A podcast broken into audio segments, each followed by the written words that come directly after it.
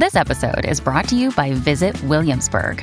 In Williamsburg, Virginia, there's never too much of a good thing. Whether you're a foodie, a golfer, a history buff, a shopaholic, an outdoor enthusiast, or a thrill seeker, you'll find what you came for here and more. So ask yourself, what is it you want? Discover Williamsburg and plan your trip at visitwilliamsburg.com.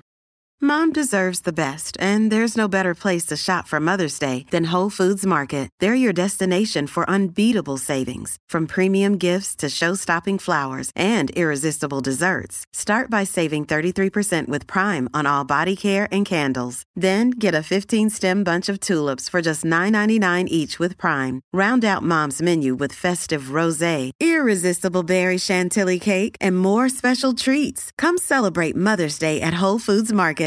Hey, hope you enjoy this episode of the podcast. If you're looking for a drink that doesn't contain booze but still makes you feel like a grown up, may I suggest Remedy Kombucha? It's completely free from sugar and artificial sweeteners, and there's loads of good stuff in there from live cultures to antioxidants. Plus, there's a range of delicious flavours to choose from. I really like the ginger lemon at the moment, actually, but you know, whatever floats your boat. You can get Remedy kombucha from Morrisons, Tesco, Amazon, Ocado, Holland and Barrett, Starbucks, M&S and remedydrinks.com. Cheers!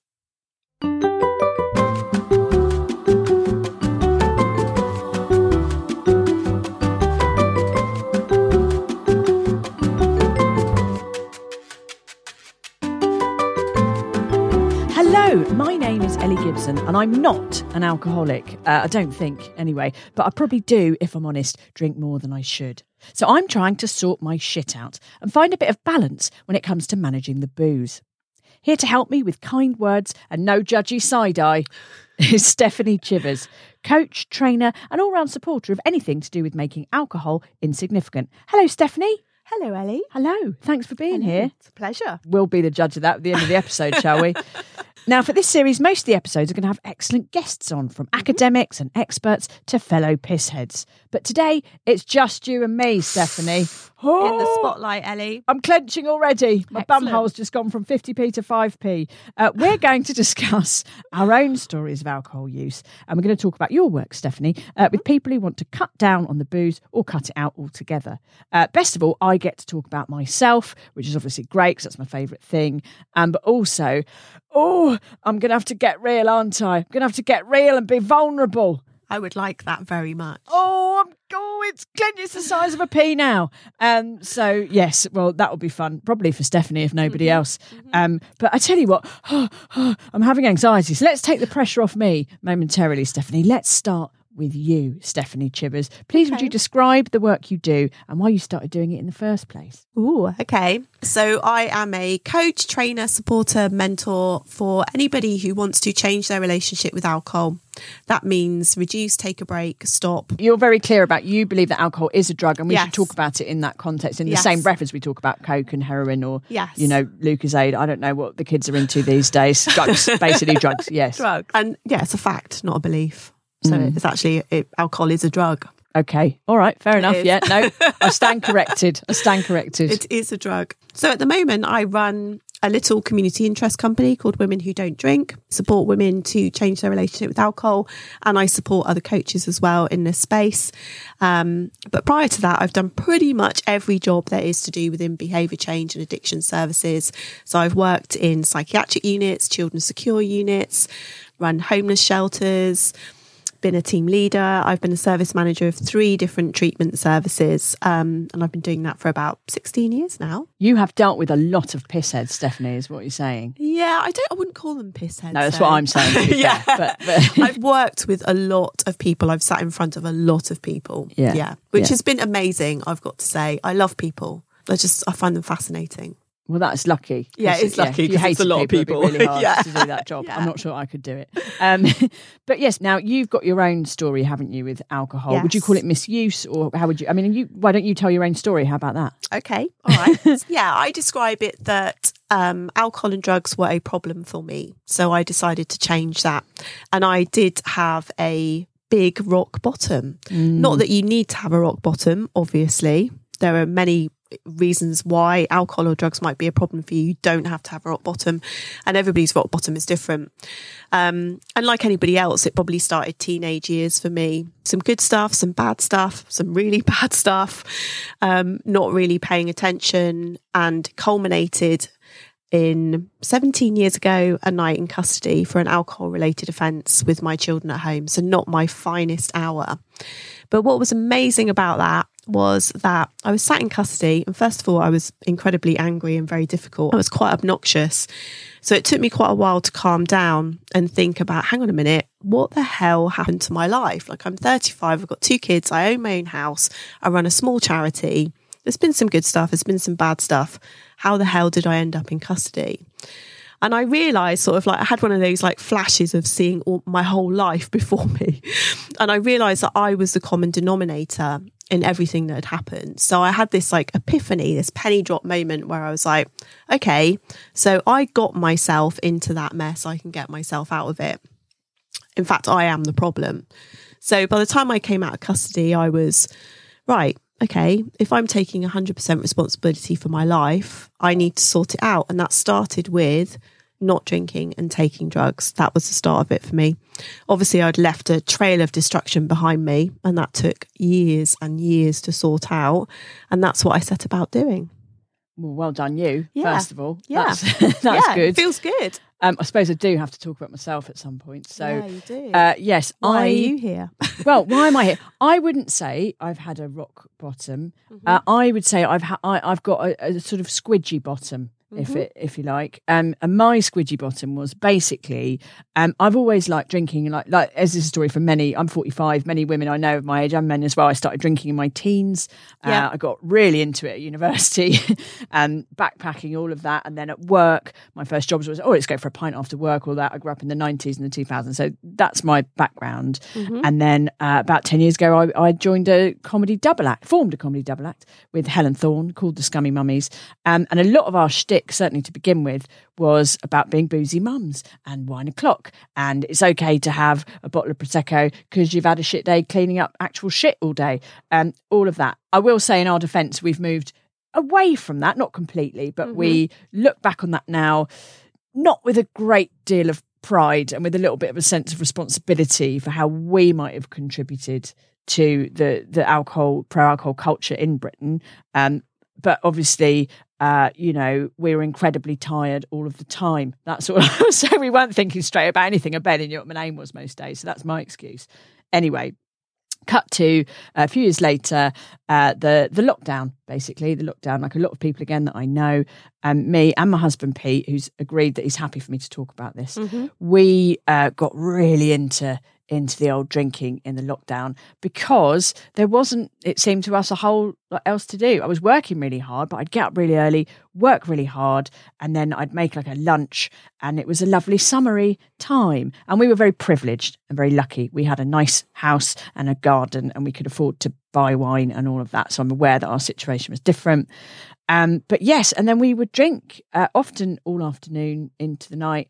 Now, again, not not ending up in prison, right? Yeah. Uh, Yeah. Not drunk driving ever. Not going out and shagging random people. Not falling over. Not vomiting. Not arguing, Not blacking beating each out. other up. Yeah. Occasionally arguing, but we. Mate, we we we argue uh, stone cold sober, so that yeah, not sure, but no, not screaming at each other and you know, yes. And then when the sort of lockdown started to ease and all of that, I found that quite a hard habit to break. And I found that I was drinking um, more. And I did start to worry about it. And I did start to think, I don't want to end up in the nick. And I don't want to end up with liver disease. And I don't want to end up getting divorced because we're pissed all day and all of Yeah. that. Um, so I started looking around at um, resources because I like I like help. I like podcast. I like an Instagram account. I like a Facebook group. I like you know to see stuff from other people going through the same thing. And I found that there's not that much out there. There is some stuff, you know. Adrian Chiles has done some marvelous work. We all know that, but. It felt to me, especially in, in for women, it felt like there's this linear thing of like either it's one o'clock and we're all ha- hammered and it's fine to just be pissed all the time. Let's all have loads of gin. Or you know, no, I've been sober for 394 days and uh, here's my certificate and I'm doing better than you. And if you're not doing as well as me, then you're failing. And I don't mean that all people who are sober are saying that at all, but that was No, how my yeah, brain was yeah. interpreting. That was my own about my own stuff, Yeah. right? I was interpreting that. Mm-hmm. I mean, do you think that's a fair assessment of Yeah, I, I get a lot of calls, messages from people who are feeling crap about themselves because either they're struggling to be abstinent and not in a bad way. You know, they're not struggling to be abstinent and they're drinking seriously problematic. They're struggling to be abstinent having a couple of glasses of wine, which really isn't a problem for them. But then the other one I get is I'm abstinent, but I'm bored um, Right. and I'm not happy. What's wrong with me? And I think there's a lot of stuff out there about yeah, drinking a lot, like you say, the glorification of drinking a lot, mummy drinking. And then there's a loud noise about being alcohol free or being sober and how amazing that is and all the stuff that goes with it. But actually, as I know, there's a lot of nuances in between that. Yeah, yeah. One of the resources I did find, Stephanie, was was you. You're a, you're a human resource, if Hmm. I you am, like. Yes. because I heard you on a podcast with the excellent Laura Willoughby, who's Yeah. the co-founder of Club Soda, who we're having on the podcast. Luckily, Brilliant. so we'll chat to her. And your stuff appealed to me because you you're there for your your thing is called Women Who Don't Drink, but you also deal with women who do drink and quite like it. In fact, uh, maybe that website is available, Stephanie. Perhaps look into It's it. It's a new one. Yeah. yeah, definitely. I even though it's called Women Who Don't Drink, I mean that's just it's just it sounds good. You know, saying women who don't drink very much or drink sometimes isn't as catchy as women who don't drink. It's just a name, you know. Um, but actually a lot of the people I work with, it's around working with them to reduce to have alcohol free days, to maybe take a break, to maybe be alcohol free. And essentially it's about quality of life. So it's whatever they want, whatever goal they're working towards. So yeah, so we started chatting, and, and and we did the thing where we have like, is it six sessions where we just chat on Zoom, um, and I was really sort of pleased and surprised um, from the first session, really, because to be honest, I thought that I was going to tell you about my drinking, and I was, I, and I was very careful to be honest uh, about how much I was drinking. Partly because I didn't want to waste any of our time, but also Yeah. because anyone who has ever heard of Scummy Mummies podcast will know I actually find it really hard to be dishonest. I don't know how that works. so um, I thought I was going to say all that to you, and you were going to go, Well, you're obviously an alcoholic and you need to uh, stop drinking, and you're a terrible person. Thanks for not doing that, Stephanie. Oh God, I would never say that to anyone. not to their face. and I hope nobody ever has to hear that ever because I mean, um, what I might say occasionally to some people, and it's a small number of people, is when so the first thing I do is a free consultation. Um, because you have to figure out what's going on for them. Are you the right person to work with them? Maybe they need something else. It's not always about me. Um, and you figure out how much they're drinking and you make recommendations. And there's a very small number of people where I would say, okay, you need to be abstinent and you need to think about being abstinent for a period of time. And when I mean a period of time, I'm talking a year and then we'll have a conversation. And that's actually the goal. Now, obviously, they can go off and do whatever they want, but that will be my recommendation. Yeah. But it's only a small number of people I'm going to say that to. Most people, I'm going to listen and then I'm going to say, okay, what do you want to do? And then I'll, I'll say what I think, my recommendations. Well, actually, that you are drinking quite a lot and the risks of this are dirty, dirty, da, you know, and, but ultimately we still need to work with the client's goal. And you were, and to be clear, you significant were risk. very straight with me about the risks. Yeah, You didn't always sit there and go, "Oh, you're fine, mate. You're all Yeah, right. crack crack love." open, crack Yeah. open another bottle." You were like, "Well, this breast cancer, this, Yeah. and liver, this, and mental health, yeah. and children, and all." So you were completely straight with me about all that. Yeah. Um, but yeah, I did find I found that a massive relief to hear you good. go. Look, you know, I think you said something like ninety percent of people, you know, not as a as a scientific stat, but in your Yeah. experience, can actually reduce. And I was like, oh, because here's the here's the honest truth. I really like drinking. I really like it. I like the taste of alcohol, obviously not, I don't mean like neat alcohol.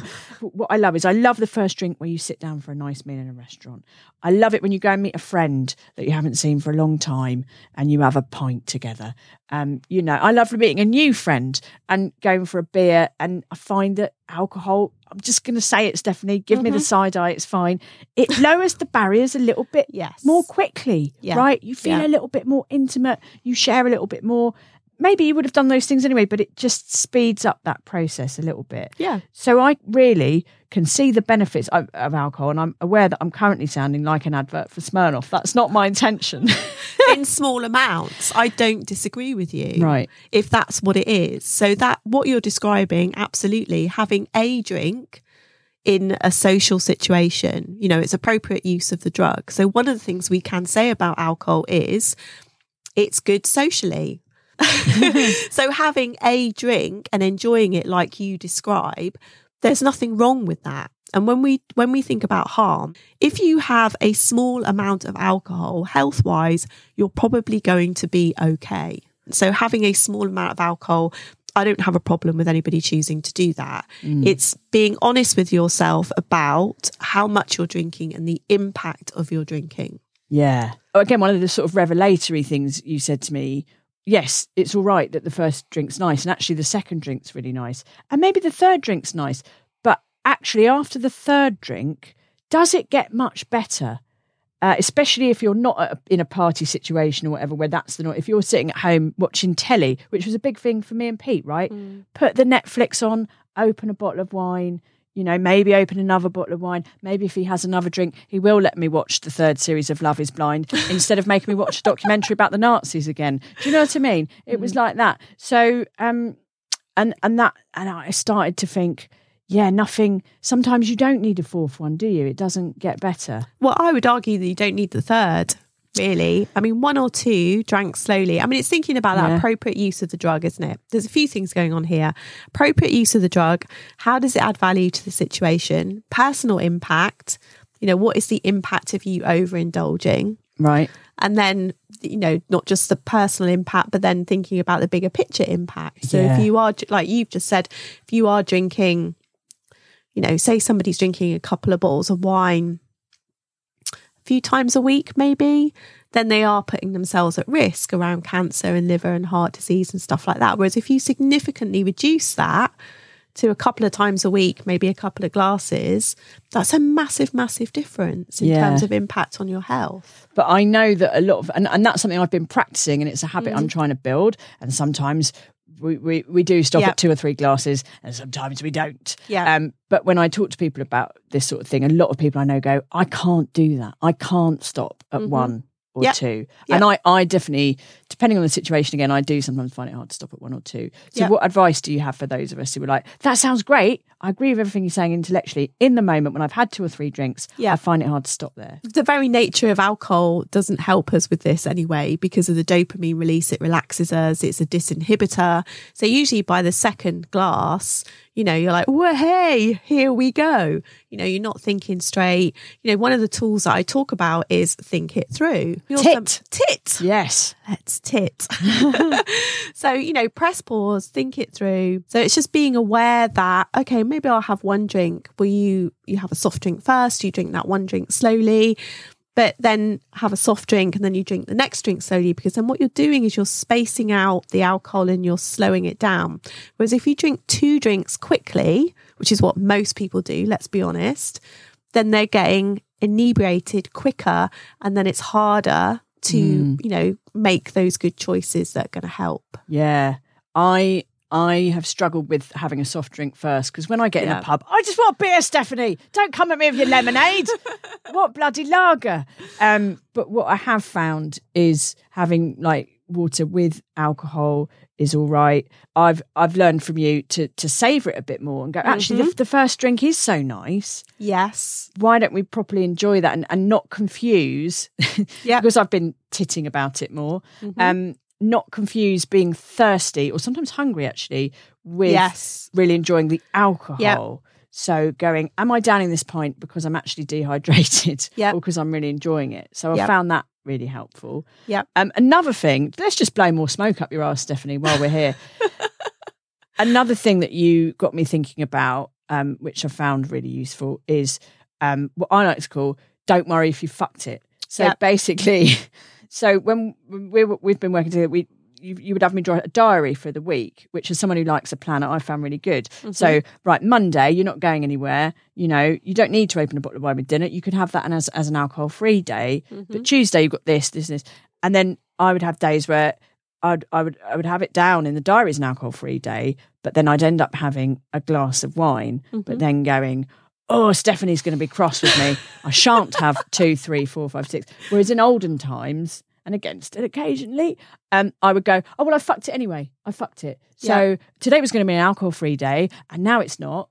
So I've, I've fucked it anyway. I might as well have seven drinks mm-hmm. because what difference does it make? You know, mm-hmm. I can't tick it off. So mm-hmm. I've lost the smuggery. So fuck it. And then then you were like, no, but that's fine. Yeah, so th- that's another big part of something that's happening now with the alcohol free space being so prominent. And it's not a criticism, I think it's amazing and it's great. But the other thing that's happening is when people are reducing or being alcohol free or taking a break or whatever they're doing, whatever works for them, then they do have a drink or they don't stick to the plan. They're giving themselves a hard time. It's like a it's like a hangover from we have these weird things in sort of the world that I work in that I think are a hangover from 12 step. And I'm not criticizing 12 step but it has a very strict specific specific methodology. And it's a it's an abstinent based model that you know you you count your days. So mm-hmm. if you have a drink then you have to go back to day 1 well that's great if that works for you but actually that doesn't work for a lot of people.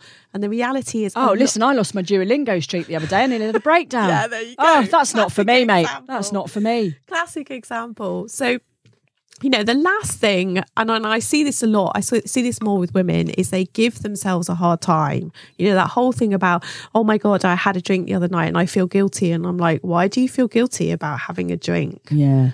Like, what, why are you giving yourself a hard time about it? No one died, nobody got arrested. You know, if you had a drink, brilliant. That is something to be celebrated. A drink is not the end of the world. There is nothing wrong with that. Yeah. So it's focusing on the impact of your drinking and the amounts, obviously. You know, whereas if somebody said to me, Oh, I haven't had a drink for a month and then I drank two bottles of wine in one go, I'll be like, okay. I definitely wouldn't want them to give themselves a hard time, but it's that's a lot of alcohol in one go. I've definitely done that again Yeah. as well on occasion, Stephanie. I can't, I can't lie to you. I can't lie. But it's, I mean, that's in, for, for a woman in terms of the binge, you know, when we think about the body processing one unit of alcohol per hour, we, I don't really want you doing that No. often. That's Yeah. the bottom line. But the reality is no one died, nobody got arrested. Okay, you feel a bit crap. It's more about what can I learn from that? Oh, yeah, good. Have would you say that you've significantly reduced? I have significantly reduced, but it's but then it's like a sort of relative thing, isn't it? I've reduced from drinking quite a lot Yeah. to drinking a bit much. I haven't gone from drinking quite a lot to hardly anything at all. And sometimes I do feel guilty about that. Okay. What's the impact of your current drinking? Um, right. All right, let's tell the truth. Uh, it doesn't impact, I don't think it impacts my work or my fitness. Because, again, something I've learned through the work we've done is if I have a really important task that I care about um, or a really early gym session, um, I find it very easy not to have booze the night before. I'm just showing off now. But I like to be at the David Lloyd at 6.30 with a man in lycra shouting at me to lift a heavier weight. That makes me feel very good about myself. I like that, right? So we've got that sort of sorted Yeah. but um, at weekends, Friday, Saturday, Sunday, it's it's harder. And Okay. there's a bit of my brain still that is like, "Hey, you've done so well this week. Great stuff. You're definitely not an alcoholic. Let's have eight pints." Yeah. Uh, and you're nodding at me, but I know internally you're crying. Oh, I'm definitely not because that again is super common. You know, when I work with people to reduce, the Monday to Friday thing is the easiest bit. It's the quick results because they do all those things like you're talking about. They they get their head in the game around. Actually, I don't want to be hungover when I go to work. I've got this meeting, or I've got to do this, or actually, mm. I don't want to be hungover when I take the kids to school, or you know, I don't want to be hungover when I go to the gym. So all these things work. They they create a schedule and a plan around that that works, so they can do it, and it's brilliant. They feel better for it. But then the weekend comes and they drink sometimes, or drink more than they would like to. So it's how then you tackle the weekend next. Do you want to tackle the weekend? I do, I do, and I don't. To be honest, so Yeah. I have a pattern. We can so Friday night, um, I do Twitch. I stream video games Yeah. on the internet, and I drink vodka and coke while I'm doing it, and I really like it, Stephanie. I really have a great time, and there's little drinking games like when I die or set myself on fire or read a boring letter in the game, we have a drink, and I do make it very clear. On social media and in the stream, that you, you can join in the drinking game without drinking alcohol. Like um, I always ask people what they're drinking, and some people say tea or milk or Nesquik. I don't know. And, and there's I'm very clear that I'm not encouraging people to drink. Yeah. But I am an adult and I like it. And there've been occasions where that goes too far. Once I decided I really had to complete Sniper Elite Five, and I ended up I just had to kill the boss Nazi. I wasn't going to sleep, and I ended up. There was only about 12 people watching, and I think we went on till four. Now, listen, I killed that Nazi and won the war, but I was incredibly drunk by that mm-hmm. point. And the next day, I was really, I was a shit mum, is the truth of it. I was tired and I was hungover and I didn't want to play fucking Lego Star Wars. And uh, I think we put a film on and I passed out asleep on the sofa.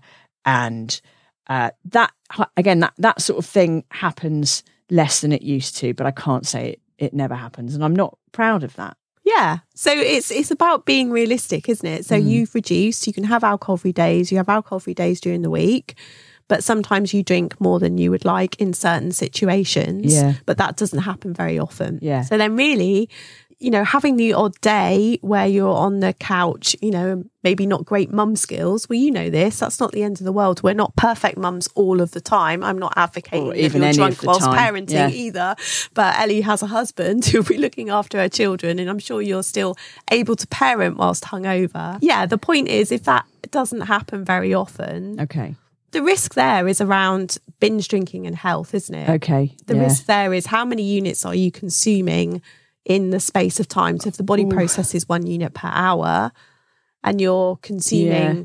20 units in five hours, then Yeah. that's not great. I'm what I'm working on now is Sundays because I love to cook a roast. I love a roast Yeah. Sunday lunch, and I love to drink wine. And then Yeah. I love to have so, and I have been historically drinking wine and then letting that go on all afternoon. Again, not not chugging it, right? Not drinking games, not binging it, not vodka, but Yeah. sipping a bottle of wine for a whole afternoon. And then it's dinner time, so opening another one and having that with dinner, and then feeling like shit on Monday. Um, and I've I've learned you'll never believe this. I've learned that if you stop drinking after you've had lunch and maybe have a little nap and then don't start drinking again when you wake up, you fucking feel better on Monday morning. You can have that, Stephanie. Put that in your Stop sessions. drinking and go to sleep. Yeah. My point is, I think before you and I started working together, I was like, right, either she's going to tell me I'm an alcoholic and I'm just going to have to stop drinking and that's going to be awful, or she's going to wave some sort of magic wand in my brain and then I'm I'm just going to become a brilliant moderator. Mm-hmm. And I think I understand a year in, I think I understand a bit more Mm-hmm. that actually it's a gradual process and maybe Yes. you can work on a little bit at a time. Yes. And even if you're me and you like to put things in little boxes and patterns, Yes. which I know is how my brain works, narrow it down to days. Right, Yeah. this week I'm going to deal with Sunday. Yes, absolutely, 100%. That's exactly how it works. You peel back the onion, and it's really important that you focus on the progress. The progress is that you drink a lot less than you used to. You have alcohol free days. Mm. You know, you're a lot more aware of your drinking and the impact of that. So the next bit is like, okay, the weekend. I'm drinking a little bit more than I would like. Okay, which bit's my low hanging fruit? So Yeah. it sounds like Sunday sounds like it might be a winner for you. Yeah. So yeah, work on Sundays and then just keep chipping away at that.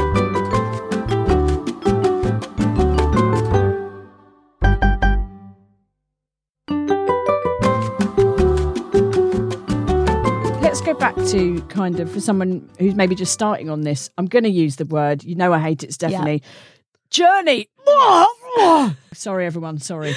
Um, for someone who's at the start of this journey, uh, where where do people start? If you're like, right, I think I've got a drinking problem. Yeah. Don't think it's so severe that I need to give up. I don't have Yep. the, I don't have the kind of physical stuff where I need to go and see my GP, which we should say you should always do if you're Yeah, in if you're in deep shit. Yeah. Um, where's a good place to start? I would say the first thing to think about is what's the impact of your drinking to you?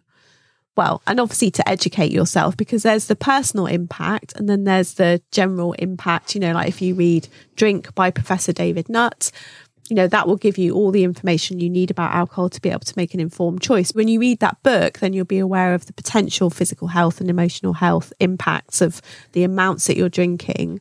So being honest with yourself about your drinking, the impact of your drinking, educating yourself, being aware of your units. I know that's really boring, but you know, 14 units a week are the government recommended guidelines, which is a bottle and a half of wine. That's not a lot of wine, mate. Well, the, the key point is, is alcohol is a drug. Right. And I would like people to see it as a drug and as a luxury item. And that actually, like you say, I've heard you say to me many a times, I like a drink. Mm. Great, have a drink.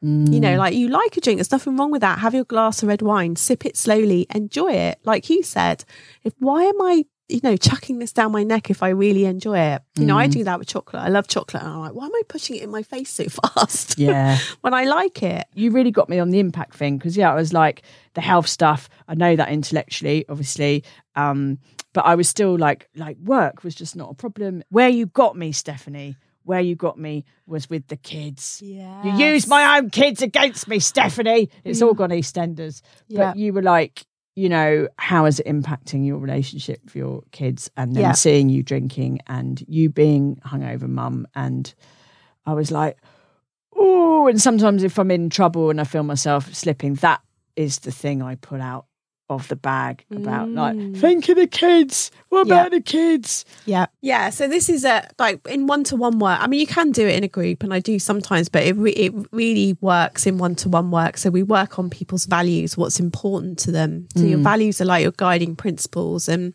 I pretty much do it with everybody I'm working one to one with. It's just, you know, what's important to you, and you bring it into awareness. People are able to sort of connect with it. And it's, it just sort of brings home as, as to what's important to them and how they want to live their life. Then, if you're drinking a bit too much, stuff like this, it can bring you back sort of on track. It can remind you what's important, what you're doing. And when you do that, that feels more fulfilling. For instance, your kids are really important to you. Yep. Parenting is important to you, obviously. So when you drink less and that improves your parenting, I bet that feels really good. Yes, it does. It does. Yeah. Absolutely. Um, and I think that's that's why that worked for me. And yeah, I'd not done values work before, but so it was good to have someone make make me do that. Yeah. and I really liked as well that um, you can see through me, and, and and you know we were listing our our values, and I was saying, you know, yes, family, that's an easy one, that's a good one, and friends, and blah blah blah. You know, I'm a, I'm a good person, all of that shit. And then I was like, um, like the environment and society and that. And you were like, do you really care about that? And I was like, no, I do, I do, and I, I do. Like, I am a good person. Yeah. I really wish science society was more equitable. I know that the planet's on fire. I try and be a good person and do all those things, and I'm I'm very left wing. I'm really engaged, sort of mentally, with all that. But if I'm honest, I don't do any activism. And I love that you sort of called me out on that, and were like, that's all right. It's okay as a human to have values you think you should have, and then values that actually affect how Yeah. you live your life. Right? Yeah, yeah, they're your values, not values that you think you should have. So yeah, we have this thing doing values work where people tend to think about what what we should be doing, but actually when you sort of peel back the onion a little bit, it's like no, what really is important to you and what does that look like and how can you live that? And when you're living you can't live all your values all the time, it's not possible. But when you align with some of them, then life just feels easier and more fulfilling. Hmm. And quite often, what happens is alcohol doesn't fit with your values. So, most parents will have parenting or children or family as part of their values. Well, drugs don't figure in that.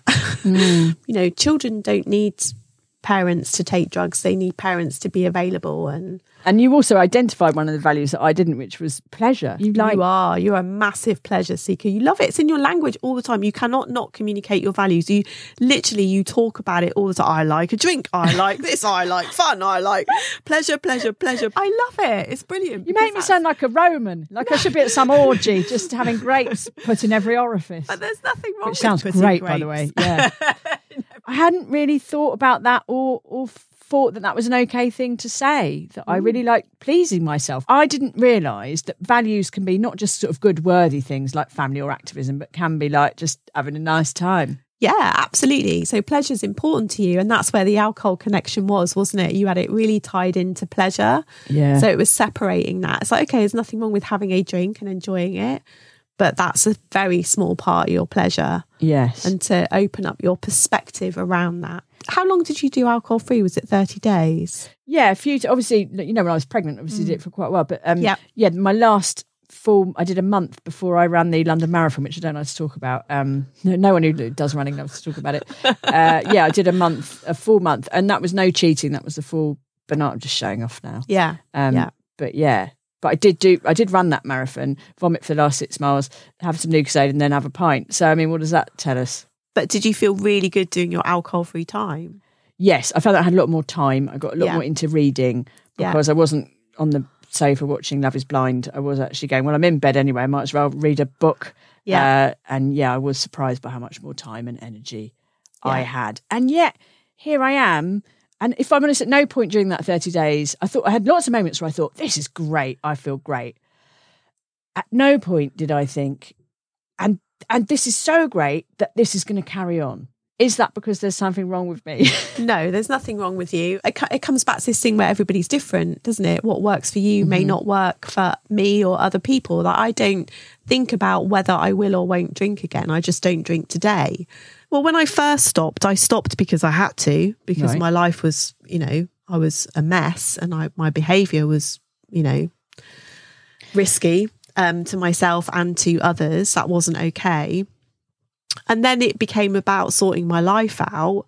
And if you've got stuff to sort out, there's no place for alcohol because alcohol impacts on your thoughts and your feelings, your brain chemistry. You need, if you've got stuff going on, I highly recommend you go alcohol free, whether you've got a problem or not. Mm. And I had so much going on with the kids and an ex husband and things. It was really difficult for years that I had to have my wits about me. Mm. And the more I did that, the better I felt. And then the clarity just that became a buzz in itself. I was like, wow, yeah. check my brain out. Yeah, I can that's- think. Yeah, I was surprised by how much clarity Yeah. I had and how much less foggy I thought, and Yes. and then I realised that foggy had become my default. Yes. and that's quite scary, isn't it? People get used to how they feel when they're drinking, regardless of the amount they're drinking. So then to have that 30 days or whatever and be like, oh, wow, what's this? Mm. It's good to have the difference so that you can make a choice. And and and it's okay to do that thirty days without going and with a view to this will be forever. Absolutely. We're, we're ever, the world is ever, I don't know if you've noticed, but the world is ever changing. You're ever changing. Yeah. We can't make, I'm a never say never person. I want to get to a bit that I've probably left till the end because it's quite difficult to talk about for me, Stephanie, and that's um, why we drink, specifically with relation to trauma. Because when we started talking, you were basically like, "What's gone wrong in your life?" I mean, you phrased it in a much more sensitive way, Yes. I don't think I'd ever say that to anyone. and and, I, and and I've been very privileged and lucky, and and I haven't. I had a lovely childhood and all of that, and like a lot of people don't, and I've, I've got a nice partner, like a lot of people don't, and and all that stuff. Um, but then I do, you know, the most the worst thing that's ever happened to me um, was my son Joe, who's now eight and who's fine. He was born nine nine weeks early, and that was extremely difficult. And I can track back and go, actually, there's this lockdown thing, right? But actually, the the drinking happened. It sort of started to cope with him being in hospital and then even when he came out of hospital the car crash that i say people have been in after you've had a premature baby even if the baby's well you're dealing with a lot of shit and then you were like well have you ever had any therapy about that? And i was like no i don't need any therapy it's fine. Um and you went yeah fine. And now i'm a year in i'm thinking i've started to talk to some other people about it and i'm thinking maybe i do. Because also i had a i always have a meltdown around his birthday. And I had quite a big one this year. And I was like, well, clearly I'm not drinking enough to numb this pain anymore. Shit. Do how much do we need to when we're looking at why we're drinking, how much do we need to dig into trauma and go there? Because that's that's probably the most frightening frightening thing for me anyway. Mm. Yeah, I think. Uh, well, digging into stuff, full stop, I think is difficult for a lot of people. So when I do a free consultation, there's lots of questions I ask people, as you know, and one of them is, have you had anything you know really difficult happen in your life that's you know impacting on you now? You don't have to tell me the details, but what I'm looking for is you know, traumatic events. And that's again very subjective. What's traumatic to you or me may be completely different. And it's about the impact of that trauma. And the impact of trauma shows up in lots of different ways, you know, confusion, procrastination, fear, anxiety, illness, you know, aches and pains. Is PTSD, flashbacks, paranoia. There's there's endless ways where trauma shows up and people may not identify why, you know, what's going on there. One of the things I always recommend around trauma is that they go and do EMDR. Which is the blinky thing, right?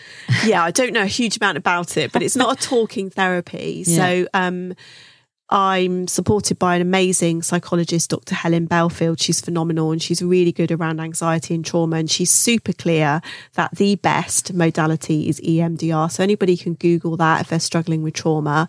They can put in EMDR UK and the website will come up and they'll be able to find out more about it and their local therapists. You know, so for some people, they feel anxious a lot of the time as a result of a traumatic event. So it sort of presents itself in lots of ways. People might drink as a result of that. Alcohol works very well for anxiety, only in the short term, not in the long term. It yeah. makes it worse, it exacerbates it. The good thing about EMDR is it doesn't matter if you're drinking, a good EMDR therapist will still work with you. Um, so yeah, maybe through your doctor, NHS, or other charities, but otherwise, you know, get a private therapist. Um, it can be amazing and life changing. But There's lots of reasons why people drink. You know, life yes. events, habit, and and I what I learned is you can have multiple reasons because yeah. I was like, why am I drinking? Nothing really terrible has happened to me, apart from that one thing. And even that's not a major thing like what some people go through. Yeah, uh, we, it's quite major, Ellie. You're negating. Well, yes, but it was nearly. It was like eight years ago. So it doesn't matter. That's a really big thing. Yeah. Don't no, because now I'm going to go. I said I wouldn't cry. I said I wouldn't cry. Um, you're you're negating what a big thing that was for you, when actually it is a really big thing. Because I've heard you talk about it and then you brush it away. Yeah, but now making me talk about it on the internet. No, you don't have to talk about it. joking, you don't have to talk about it. Oh, I've talked about it on the internet before and cried. Yeah, well, that's it, isn't it? The fact I can't even talk about it, but I've been a little crying. It was quite upsetting. Bloody hell, I've got a grandson that was a preemie. Jesus Christ, I can't imagine what that must be like as a parent. Oh, I mean, it's not ideal. Um, no, I wouldn't choose it. Right, good. Um, anyway, if you wouldn't mind giving me the number of the MDR person, EMDR therapist, yeah. might get on. Uh, might get onto but that. What's, actually, what's really interesting about about that is, and it isn't the case for everyone, but sometimes. So sometimes people come to me and reduce their drinking, then they'll tell me about something a year later, and I'll be like, oh, okay, and we'll right. I'll recommend an intervention. You know that they can. Yeah, because I did do. tell you about it, but I didn't think I said to you it's not a problem. Yeah, yeah, maybe, it is. Yeah, you did say you did. You did start did to yeah, yeah, say it is definitely. Oh, but oh, look, I've, producer Laura's given me a tissue. Yeah. That's why she's the best producer in the world. There she we is. are. But some people will come back to me and say, you know that thing we talked about? I went and did the work on that, and oh my god, it was amazing. And now I don't even think about alcohol. It's not that they're alcohol free or they're even thinking about moderating. It just isn't a problem because they dealt with whatever the issue was that came up through right. the process. Now yeah. that's not the case for everyone, but and yeah, it's not my only reason. I know a big reason for me is is coping and is like is numbing. So not pain, but like um, you know, I find it hard to relax sometimes if the house is really cluttered and if I've got loads of stuff on my to do list. Yeah. And I know that if I drink, it stops the voice in my head going, You didn't send that email and you've got to put a wash on and you haven't put the dish, you haven't emptied the dishwasher. And if I drink, that voice is silenced. And that is something I'm definitely still struggling with. Like, yeah. how do you shut up that you haven't done this voice. One of the common themes that I get is how do I stop the voice or the emotions? It's usually voice or emotions, feelings. You know, the feelings are so intense, people don't know what to do with them. But the other one is the loud internal voice. So the best book I've ever read on this stuff is called I May Be Wrong. It is a fantastic book and he explains it in a really great way. But essentially, I mean, there's so many different ways to explain about the voice. So essentially, you are not your voice. You know, it's it's just a, a random, like a radio playing in the background. So it's how we learn to ignore, turn the sound down, and distract from the voice, Right. essentially. And there's so many different ways to do that. So there must be, there'll be things that you do that put you in the zone and clear your head, Drinking, yeah. apart from drinking. Apart from drinking, yes, uh, yeah, probably exercise and, and, and, and doing things, you know. Yeah. So then part of that is about learning to let go as well, isn't it? It's not just letting go of the voice, it's letting go of, well, how important is that? It's Yeah. not that important. I don't need to. There's so many different ways that you can work with that. Now I've stopped crying, so that's good news. oh, well, thank you, Stephanie. Oh, you've shared so much. I'm educated and informed. And over the course of the podcast, we're going to be talking to all sorts of experts, academics, and, you know, just, well, people who know shit about shit, basically. And we're going to be getting loads of info. And I'm going to ask all of them for a nugget of wisdom. So a little piece of information or advice that they want us, the listener, to take away. Um, now, I'm not going to ask you for a nugget today, Stephanie, but I would like to talk about your rules because this is something that's really helped me is working out what sort of rules, personal rules you have around alcohol and which ones work for you in helping you cut down on your drinking. Give us some rules, Stephanie. And the key with the with the rules, so there's a few um, caveats to this. So first of all, uh, use rules if it works for you. So if you're the sort of person that likes to plan or set rules, then great, do it. If you're the sort of person that's going to give yourself a hard time about setting rules, then maybe that isn't the road for you to go down. Okay, yeah. it just doesn't work for some people. Um, but there are lots of different ones, and the idea is just to do them and see what works, because nobody actually knows what's going to work until you do it. So, um, appropriate use of the drug. Think about what appropriate use of the drug is for you. Get really clear on what that looks like and how does it add value to any situation. So, if you're out for the night and you're thinking, oh, I might have a drink tonight, ask yourself, okay, well, if I have a drink, how does this add value? No home drinking can be a good one. Oh, Stephanie. I love you, but piss off. No, Come on. it's a winner, nice bottle of wine with No, a Sunday roast in no. front of the telly. This one's even better. No home alone drinking. Now that is like I, I love people Yeah. to start with that one. So when I'm working with people with reducing, it's not just about the tips we use around reducing. It's about like you, people will be listening, go, oh God, that's never gonna work. But actually, you know, I've been doing this for 16 years. I tell you, some of them does work. It's like going in the back door, you know, doing these little things. Yeah, my friend Helen does that. She, no, she don't. No, no, God, not. I mean, that's a whole other. Again, that's a conversation for an entirely different podcast. One called Scummy Mummies. We've had that conversation on there. But um, no, Helen. Helen has introduced the rule of no. She doesn't drink at home when she's on her own. Yeah, Yeah, and brilliant. that works really well for her. Yeah. Um, me, my husband's allergic to shellfish, so sometimes when he goes out, I might cook myself a lobster from Lidl and have a glass of Sauvignon Blanc. But again, different rules for different people. Absolutely. Yeah. No home alone drinking because it's a social drug. Yeah. So when we think about what alcohol is good for, it's good for socializing. So why are you taking a drug at home alone? Yeah. Um, no drinking when looking after the children. Yeah. It can be a nice, you know, a lot of people want to be the better parents. So that can be a really nice, easy one to do. No drinking at work or work functions. Obviously, no driving. No. um, no drinking the night before a big work event. So you can sort of add to that with the work. That's really stuff. worked for me. Yeah, Yeah. definitely. And then thinking about certain situations with certain people where you overindulge. So being really honest with yourself about, well, when I go to this bar with this person, we get absolutely hammered Yeah. and I feel really ill. And it's like, okay, so don't go to that bar with that person. If like if you love that person and want to hang out with them, go to a yoga class or have a coffee or go for a walk or Can I turn that rule on its head, Stephanie, yes, please and do. see what you Yes. make of it? Go on. Um, I use that rule in a different way, in that I make that special time. so I, Yeah. I feel like, Feel, is, is it okay to adapt rules and hack them so they suit you? Absolutely, 100%. That's what they're there for. Yeah. You know, nobody knows what's going to work until you do them and you tweak them and you make them work for you. Um, I, what I would love you to do though is to drink a soft drink first and drink soft drinks in between. Please stay hydrated. Another rule, please, Stephanie. okay. So checking in with your feelings. So that's the other one. So like if you know that you have historically drunk when you're stressed or anxious or you know there's a family thing that triggers you, then it's about doing something different. It's like playing a game with yourself. It's like, okay, this month, I'm not going to drink when I'm angry. Mm. And then I'm going to figure out how to manage my feelings around the anger, whatever that is. Because for some people, they might feel things, but they don't even know what the feelings are and they don't even know why they're having the feelings. Yeah. And that can take ages to figure out. So if you're drinking on those feelings, you're definitely not going to figure them out. So if you take alcohol off the table, I'm not saying permanently, I'm just saying if you choose anger or stress or anxiety, then you get to figure out what's going on. Yeah. And if I may add to that, Yes, please. I, I would say I've learned to try and think ahead a bit about the longer term. I spoke to a friend of mine today. She's had some bad news, and I'm really Yeah. upset about it.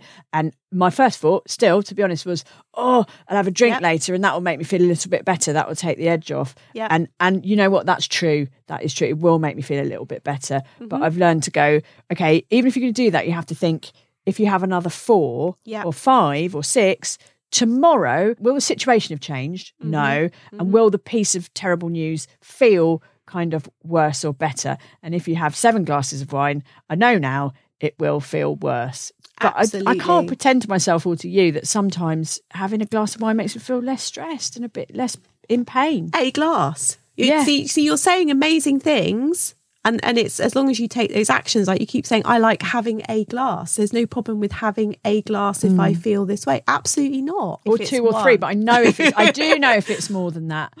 I've learned to remember that I, I will feel shitter about Yes. whatever it is. so you're titting. I'm I'm titting all You're day. titting I'm tits out. way. Tits out, mate. What an amazing set of rules, Stephanie. Again, and I like that we're saying you can sort of pick and choose, right? Yep. You don't have to do all of them, and you don't have to do all of them all the time. So yes, thank you so much, Stephanie. I can't you, tell you, I've learned so much from you, and I'm so pleased that you've agreed to do this podcast with me because basically it's just an excuse to talk to you some more, and also some interesting people. So I think it, it I think it's hopefully going to be a really interesting journey. Oh God, I've said it. I've said it again. Oh, I'm on a bloody journey. Yeah, Oh you are. God. So yes, Stephanie, where can people hear more about you? So Stephanie Chivers, if you Google my name, you will probably find me, or maybe an American rower. Whichever one comes up first. um, womenwhodontdrink.com. Um, my email and my telephone number is on there, but I'm on Facebook and Instagram. You can message me, direct message me, text me, email me. I really don't mind how you contact me. In the next episode, we'll be talking to David Nutt. He's a professor, a wine bar owner, and the author of the excellent book Drink? Question mark. We'll discuss the science of alcohol, the effects it can have on our health, and whether there are any benefits to drinking. Will a glass of red a day really keep the GP away? God, I hope so. Cheers!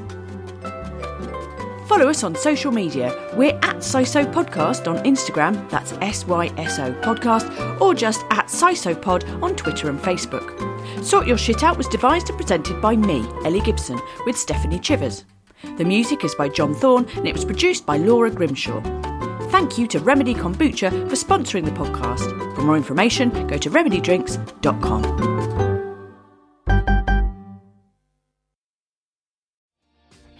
Hi, my name is Kaye Adams, and to be honest, I'm not so good with the ageing process, so I enlisted my old chum, the filter free Cara McKenzie, to advise. Could you imagine being a porn star? The room would need to be really hot for me to strip off. To be honest, she's not much help, but she is rather amusing. And along with some great guests, Jo Brand, Andi Oliver, Anton Du Beke, Ruth Langsford, and Craig Revel Horwood, darling, we are learning how to be 60. Listen wherever you get your podcasts.